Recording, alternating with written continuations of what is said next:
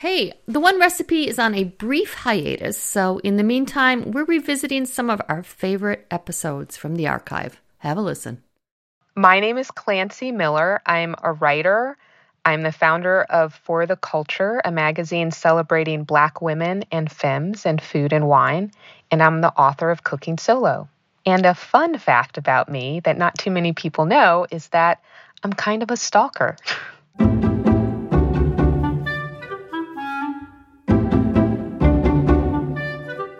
in a very gentle, non harmful, non malice filled way.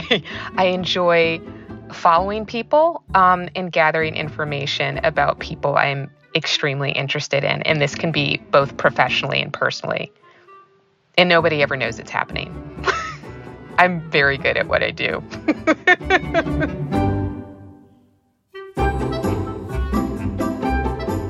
I wonder what she found out about me. well, for anyone who doesn't know, I'm Jesse Sparks, and you're listening to The One Recipe, the podcast that asks chefs and good cooks the question What is your one recipe? The one that works for you every single time, the one you turn to again and again. Well, answering that question this week is Klancy Miller. She's the founder of the magazine For the Culture and the author of the forthcoming book by the same name. She's also a pastry chef and the author of Cooking Solo, The Fun of Cooking for Yourself. Klancy, hello. Hello. How are you? I'm doing well because I'm talking with you. oh my gosh, you were too sweet. To anyone who does not know, Klancy is the expression of so many things that we all want to be. Aww. But today I'm picking your brain about something very similarly sweet, very, very delicate and thoughtful. Today we're talking cake you know I love to talk pastry with you anytime, but what we really have to do, you know, to set the scene, give people a little bit of insight, um, I really want to get to this one story that you have in the cookbook about your dad. Can we get into that one a little bit? yes. So my love of sweets comes, uh, honestly, through both my mom and my dad. And I think the story you're referring to is um, this is going to embarrass my dad, but whatevs. I've already, I have actually written about it, so it's okay. Sorry, um, Uncle. so back in the day, this bakery used to be around, and I think it actually just came back, but it's called the Midnight Kitchen. And they had a chocolate hazelnut torte tart cake situation it was kind of like half tart, half cake. It was very dense and chocolatey and hazelnutty. And we loved it as a family. And my dad would go out to the midnight kitchen and pick up this tart. And usually we would share it. That was our thing. And not that we had it every night or anything, it was just like a fun treat. One day, I'm randomly going through my dad's dresser drawers. Don't ask me what I was looking for.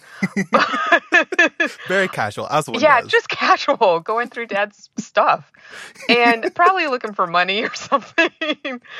anyway, I come across this little pastry box, and in it is the the chocolate hazelnut torte cake tart thingy. And I'm just like, whoa.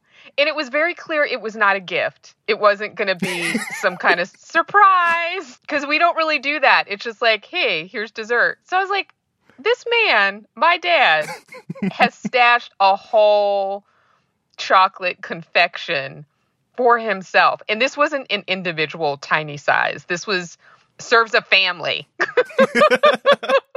so today we're talking something also pastry related. What is your one recipe? So, my one recipe is a mini chestnut cake. And in my cookbook, I call them Parisian mini chestnut cakes, but it's because I learned it in Paris. But it's a little chestnut cake, and I love it. so, could you tell me about how you were first introduced to the recipe?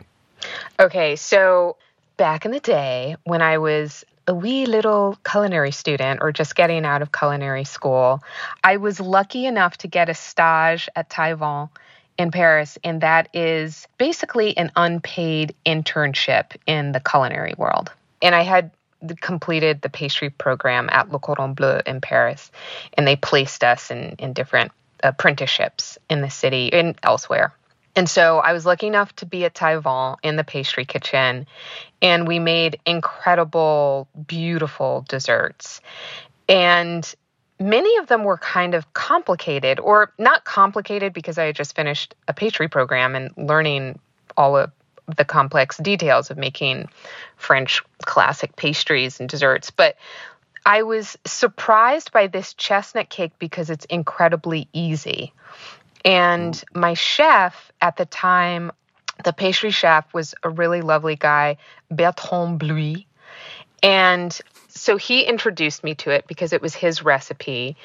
And it was one of the main desserts we would serve in the fall and or winter, fall and winter, because chestnuts are kind of seasonal. And it's just lovely. It's basically chestnut puree and eggs. Ooh. And the mm. chestnut puree is sweetened, so you're not adding sugar.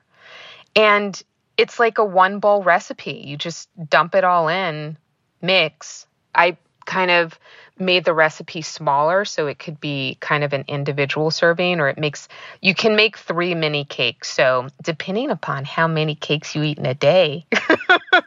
it, Listen, we are not here to judge or to keep people from achieving their cake ambitions. Exactly. We don't we don't judge when it comes to sweets. Have at it.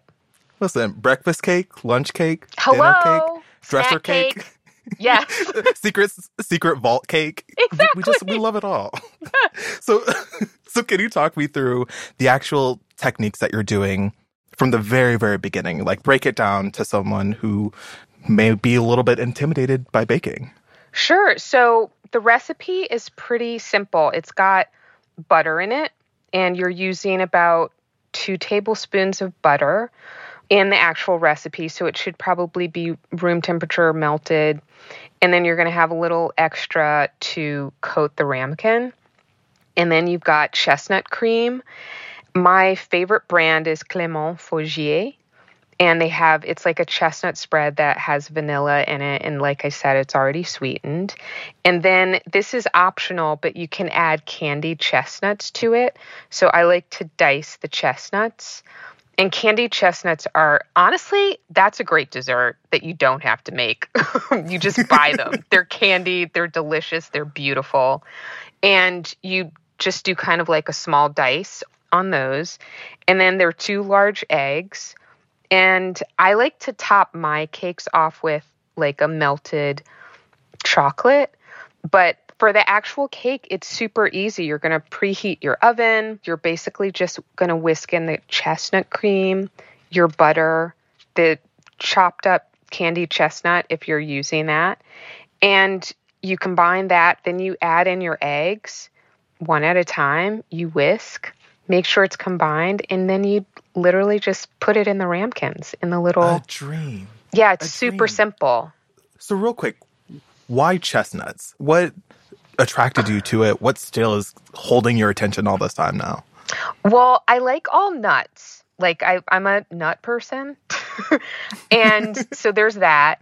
And then yep. I also think that chestnuts they're kind of unusual and they're really elegant and they go really well in desserts. So, could you unpack that a little bit more? Like, what are the flavors of chestnuts that, that Ooh, you're so enamored by? That I love? Okay. So, granted, I'm talking about the sweet kind of chestnuts. So yeah. chestnut spread or candied chestnuts.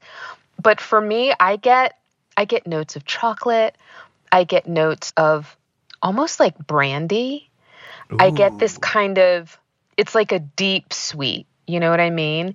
And mm-hmm. a little bit of nuttiness. And then there's this nice consistency where it's not crunchy because it's been softened, but for the candy chestnut, it's slightly toothsome, but not entirely. Like it's just got enough chew to it. Just like the nutty, chocolatey, brandy esque flavor. That's that's my jam. You you do such a great job of saying this in the cookbook, but one thing I love about this recipe in particular is that it really is the lower stakes, lower stress, less prohibitive way to really make good cakes that aren't going to be ridiculously complicated. Totally. It is a one bowl cake. I think the reason why I love it so much, aside from the taste, is because it is very quick to prepare. You don't have to think about it too much. And it turns out really nicely. It's so easy, yet it's elegant. And if you are sharing it with friends, like I think my recipe makes three small cakes. And so you kind of get to show off and Absolutely. pretend like you made this very fancy, chic dessert, which I mean, it, it is a chic little elegant cake, but it's so easy. You know, you're just Absolutely. dumping some things in a bowl and whisking. Listen, perfect way to show off. Exactly. Do exactly, exactly that. You know, Yeah. this is this is a perfect one for it. Klancy, thank you so much for coming. It's always such a pleasure to talk to you. It's my pleasure. You're one of my favorite people, and thank you for having me.